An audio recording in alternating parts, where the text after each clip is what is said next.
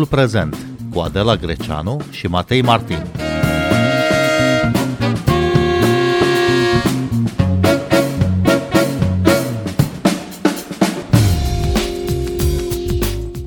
Bine v-am găsit! Noi suntem Adela Greceanu și Matei Martin și invitații noștri sunt Ana Maria Sandu, scriitoare, redactor la Dilema Veche. Bun venit!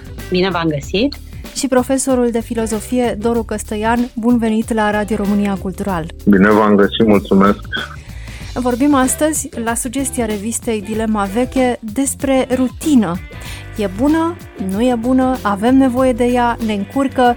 Oare care sunt concluziile acestui dosar, Ana Maria Sandu? Dosarul despre rutină a venit cumva firesc în continuarea unui număr tematic mai vechi despre schimbare, așa că am zis să chestionăm un pic și cum devine treaba cu rutina, cât de importantă e ea în viețile noastre, cât de mult din noi cedăm rutinei, mai ales că trăim o perioadă în care am stat mult mai mult acasă, fiecare ne-am cuibărit mai bine în obiceiurile noastre și zilele parcă au început să semene mai tare decât în alte perioade din viață. Așa încât uh, rutina asta din uh, dilema de săptămâna aceasta surprinde de fapt ca întotdeauna mai multe, mai multe fațete. Și am plimbat-o așa ca pe o oglindă, nu chiar de-a lungul și de-a latul unui trotuar, ci de-a lungul și de-a latul uh, obiceiurilor noastre, meseriilor, uh, de ce nu schimbărilor care apar uh, în viață odată cu familiile care se măresc și apar copiii, rutina joburilor, rutina orașelor, rutina învățării, dacă vreți, și de asta mă bucur foarte mult că îl avem pe Doru Căstăian cu noi, care să ne spună mai multe, de fapt, pornind de la textul pe care, evident, îl puteți citi în numărul acesta de dilema. Chiar așa, Doru Căstăian este profesor și acum, ca profesor, dar ca multe alte meserii, că ni le facem cumva de acasă și rutina domestică se amestecă cu rutina profesională. Cum e pentru dumneavoastră, Doru Căstăian? A, păi cu siguranță, pentru că numai o foarte mică parte din lucrurile pe care le faci pentru școală și pentru elevi se desfășoară efectiv în școală. Asta cred că a fost valabil dintotdeauna.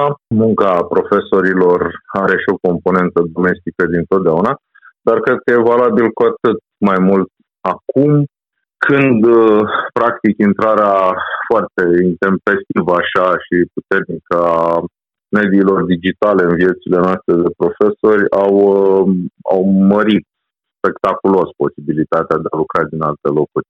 Deci cu siguranță da.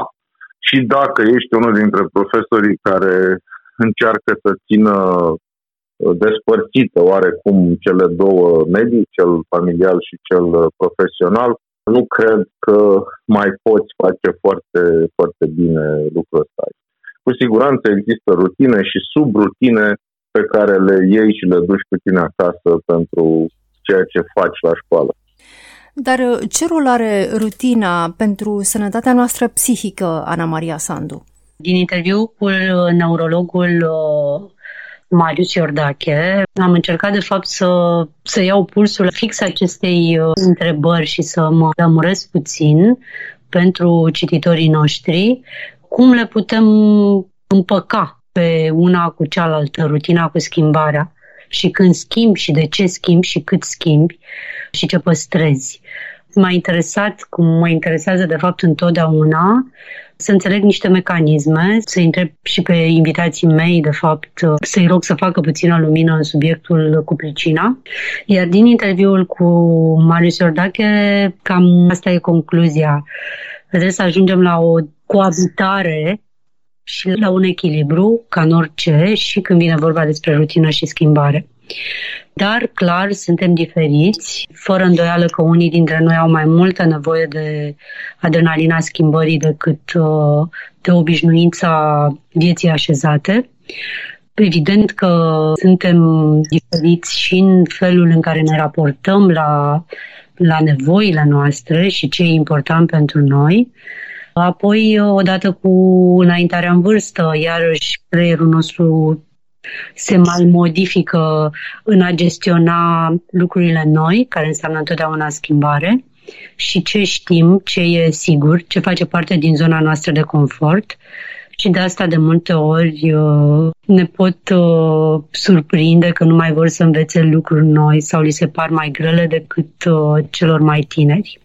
Doru Căstăian, ce rol are rutina în procesul de educație? La școală, la ore și acasă, când eleviști fac temele sau învață lecțiile pentru a doua zi?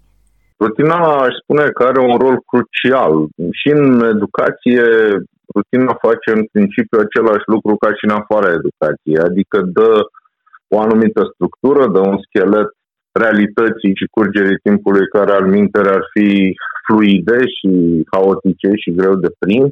Rutina are și rolul de a simplifica, are și un rol economic, da? Pentru că ea simplifică și formalizează anumite acțiuni care ar necesita foarte mult timp dacă ar trebui redescoperite de fiecare dată. E foarte adevărat că noi trăim acum timpuri în care se vorbește mult mai puțin despre rutină. Și ăsta e unul din motivele pentru care o felicit din suflet pe Ana Maria că s-a gândit la tema asta. Mi se pare foarte ingenios să te gândești la asta. În zilele de azi, când se pune un accent aproape turbat pe creativitate, până aproape la agolirea de sens a termenului, însă trebuie spus că întotdeauna creativitatea adevărată înflorește pe spatele și pe carapacea rutinelor noastre. Ăsta e un lucru pe care tindem să-l trecem cu, cu vederea, însă exact numărul rutinelor, structura rutinelor și felul în care facem rutinier foarte multe din lucrurile de la școală este exact cel care ne permite să fim creativi din când în când. În viața școlarului există foarte multe rutine care contează, fie că el își dă seama sau că nu își dă seama de lucrul ăsta, dar contează, sigur, rutinele care apare nu au legătură cu școala, dar care pot da în familie un anume simț și o anume deprindere de a face lucrurile într-un mod eficient, de exemplu. Rutinele contează și în unitatea școlară, pentru că ele întotdeauna transmit ceva elevului, de la o stare de spirit până la o anumită dorință poate de a fi în locul respectiv. Și dacă rutinele sunt multe, inutile, greoaie, nu sunt inteligibile pentru copil, lucrul ăsta va avea un impact cât se poate de real asupra, asupra învățării și nu unul pozitiv, evident. Pe de altă parte există rutine ca acelea pe care am încercat să le descriu, mă rog, evident nu exhaustiv pentru că n-am, n-am putut face asta, dar am încercat să dau câteva mostre de rutine pedagogice, un termen poate ceva mai specializat, dar care sunt rutine care deschid către scopurile pe care pedagogul și le propune. Adică obținerea unei gândiri de profunzime la elev, adică asimilarea profundă a unor elemente, astfel încât el să poată deveni cu adevărat creativ. Dar în principiu totul contează. De la felul în care te speli sau nu te speli pe dinți la începutul zilei până la felul în care îți faci lecțiile la anumite ore, de exemplu, sau măcar în anumite intervale orare, până la felul în care te aduni cu părinții la masă sau, știu eu, cu prietenii la o țigară, nu? În curtea școlii, nu chiar în curtea școlii, mai pe lângă curtea școlii, în afara școlii. Și până una alta trăim într-un regim în care rutina, rutinele nu-și mai au locul, pentru că politicile de educație, deciziile cu privire la modul în care mergem sau nu la școală se schimbă haotic cumva în dauna educației. Care este, din experiența de până acum, Doru Căstăian, noua relație cu elevii dumneavoastră? Sunt schimbări multe și complexe pe care n-aș vrea să le înghesui sub un adjectiv simplu de tipul mai bune sau mai rele. Cred că vor trece poate niște ani până vom înțelege cu adevărat impactul pe care l-au avut zilele astea, mă rog, lunile astea de, de pandemie, însă aș remarca tocmai faptul că unul din lucrurile care ne-a jucat feste în pandemie a fost lipsa de deprindere a elevilor și nu numai a elevilor, dar acum despre ele vorbim, cu rutinele. Pentru că dacă elevii noștri ar fi fost mai deprinși cu anumite rutine, ar fi fost mai ușor să integreze alte rutine care le-au fost cerute sau care au fost necesare în uh, perioada asta. Ori uh, foarte multe școli, din ce știu eu, s-au plâns, că cel puțin în primele luni a fost foarte, foarte greu să-i facă pe elevi să respecte niște, hai să spunem, rutine comportamentale care erau necesare. Deci, uh, ca să spun așa, totul are o notă de plată mai devreme sau mai târziu. Și sigur că nu mai trăim în timpuri iezuite, nu mai trăim, știu eu, printre excesele altor perioade, dar în același timp să vrei să elimini complet rutina sub standardul ăsta al libertății și creativității fără limite, eu nu cred că e un lucru foarte înțelept. Asculți Timpul Prezent. Timpul prezent e un talk show zilnic despre politică, societate și cultură difuzat la Radio România Cultural. Ne puteți asculta pe Apple Podcasts, Google Podcasts, Castbox, Spotify și altele. În textul dumneavoastră din Dilema Veche faceți distincție între învățarea de profunzime și învățarea de suprafață. Care ar fi diferențele dintre cele două tipuri de învățare?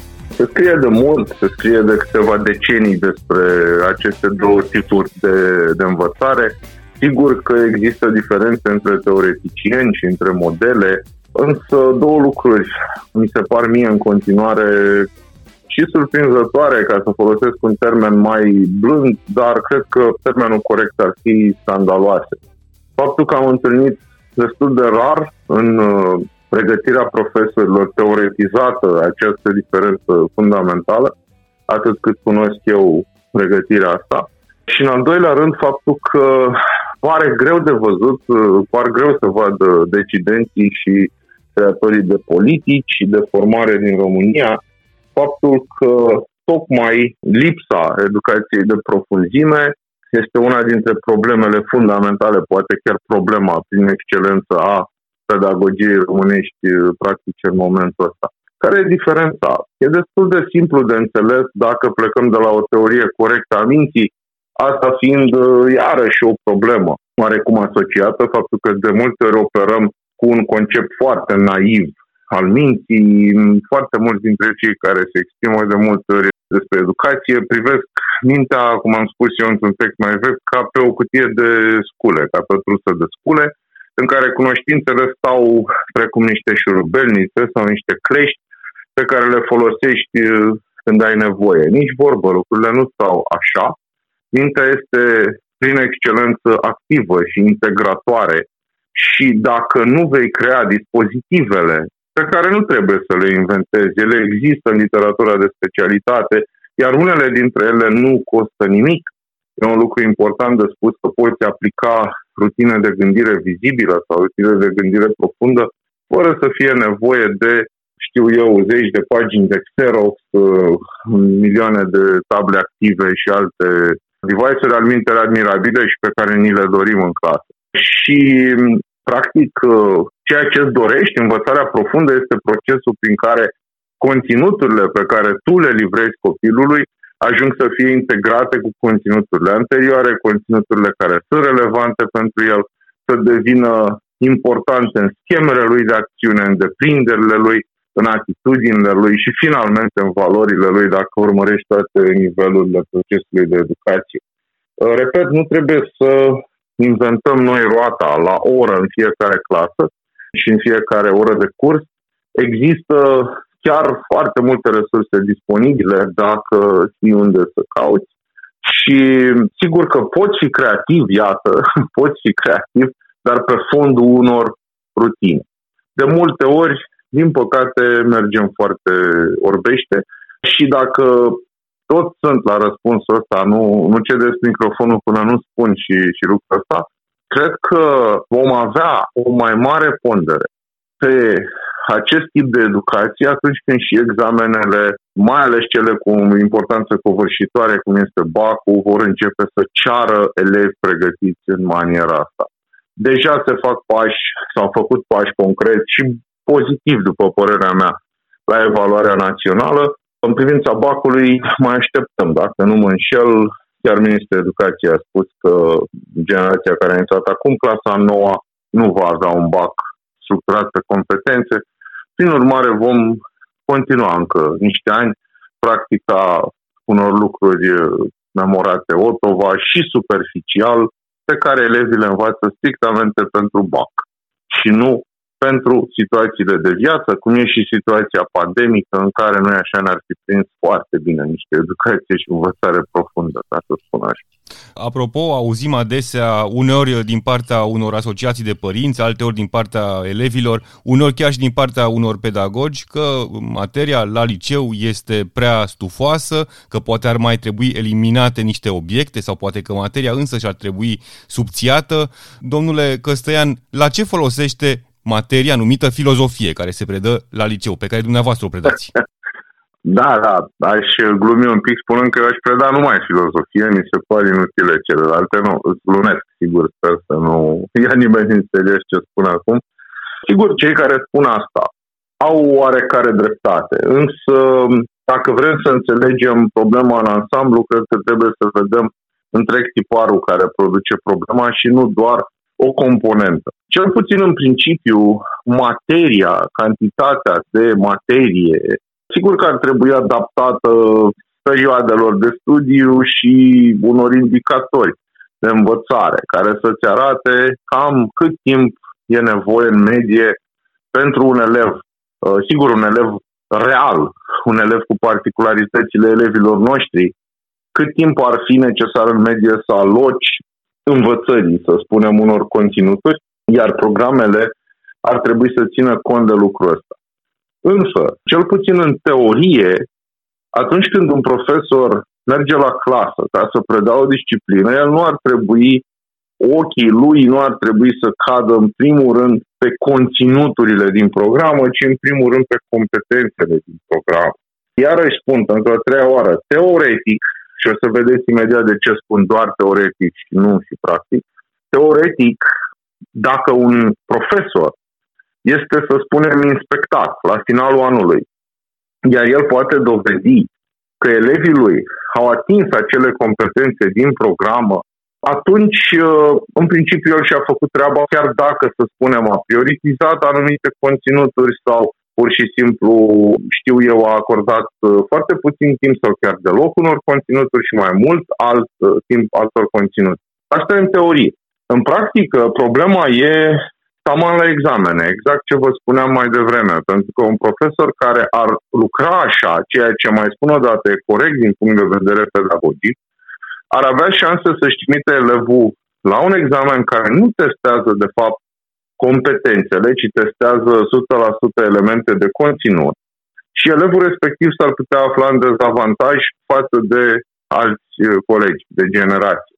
Și atunci, practic, profesorii cu miză mare, profesorii care predau discipline grele de examen, de bac sau de evaluare națională, nu prea își permit să, să nu parcurgă ceva din conținuturile listate în programă. Și atunci se ajunge la, într-adevăr, la, de multe ori la acest uh, carusel, se ajunge la ritmul ăsta nebun și complet diferențiat de parcurgere a conținuturilor, ceea ce generează în timp probleme foarte serioase. Gândiți-vă, de exemplu, că noi primim uneori, eu mai puțin, dar se întâmplă frecvent la colegii mei, să primească în clase mari elevi care nu știu încă să citească sau care fac dezacorduri groaznice sau care nu pun o cratimă corect, dar aminte să aibă abilități complexe conform programelor. Și atunci, ce să faci? În principiu, ar trebui să avem și niște structuri remediale. În principiu, elevul ăla n-ar trebui să treacă prin atâția ani și să ajungă la tine în felul ăla. Dar iată, exact ca în bancul acela despre cât de bine în principiu și cât de rău în România, constatăm și noi că foarte multe lucruri sunt foarte departe de principiu în realitate. Ca să răspund și la a doua întrebare, la ce folosește filozofia? Oh, păi, cred că răspunsul cel mai simplu la întrebarea asta este acela că viitorul ne va cere niște metacompetențe, cum se numesc în limbaj de specialitate, adică niște competențe valabile în contexte variate și care nu mai țin cont de disciplină, nu mai sunt formate de disciplină, ci de toate disciplinele, dacă vreți. Una dintre ele fiind capacitatea de a argumenta solid, capacitatea de a rezista prin argumentare la fake news sau la manipulare. Sunt provocări reale în lumea ce vine și cred că, iarăși, mă văd nevoie să spun, în pandemie ne-ar fi prins foarte bine niște competențe pe care le dezvoltă disciplina filozofie. Din păcate, și mai mult decât atât, experiența mea cu elevii mi-arată că tinerii sunt foarte, foarte deschiși și foarte dornici să intre în lumea asta fascinantă a ideilor și a argumentelor și a teoriilor, dar, din păcate, o fac pe timpul și pe barba lor, în sensul că filozofia se face în clasa a douăsprezecea, când ei sunt deja foarte chichiți, așa, și foarte concentrați pe bac și e, e greu. Eu aș face filozofie chiar de la, chiar de la clase mici, dacă aș putea să decid. Întorcându-ne la tema propusă de revista Dilema Veche de săptămâna aceasta, rutina, Ana Maria Sandu, e sinonimă rutina cu tabietul sau cu ritualul? Cred că mai degrabă cu obișnuința, sau cel puțin în, în felul în care am declinat-o în numărul ăsta de revistă, ține cumva de, de zona asta a unor lucruri repetate zilnic în așa fel încât aproape că nu ne mai dăm seama de ele, deși sunt foarte importante și foarte ale noastre. De asta cumva argumentul meu se numește ca într-un vis, pentru că uneori chiar facem gesturi, eu cel puțin, și lucruri așa aproape într-o stare de semilevitație, pentru că nu ne mai gândim la ele. Dar în același timp, dacă ne scalnăm o zi așa în, în micile ei uh, detalii, vedem cât de importante sunt ele, așa cât, uh, uite, micile lucruri uh, devin mari și importante. Dar am deprins oare alte rutine odată cu restricțiile, odată cu telemunca, odată cu schimbările pe care le-a adus pandemia în viețile noastre, Ana Sandu? Am deprins tot felul de rutine. Gândiți-vă la omniprezenta sticluță cu dezinfectant, de exemplu, care pur și simplu e o prelungire a noastră. Nu știu pe cineva care să nu folosească atât de natural ca și când am fi făcut asta dintotdeauna. Sau masca. Sunt lucruri clare. Mă întreb dacă o să ne adaptăm, să ne readaptăm la mulțime, de exemplu, cum mai vorbeam noi în pandemie, apropo de schimbare și de așteptare, căci și asta e o rutină în a ne pierde libertatea și disponibilitatea de a fi împreună cu mulți oameni, de exemplu. Ana Maria Sandu, Doru Căstăian, vă mulțumim pentru această discuție. Noi suntem Adela Greceanu și Matei Martin. Ne găsiți și pe platformele de podcast. Abonați-vă la Timpul Prezent pe Apple Podcasts, Google Podcasts și Spotify. Cu bine, pe curând!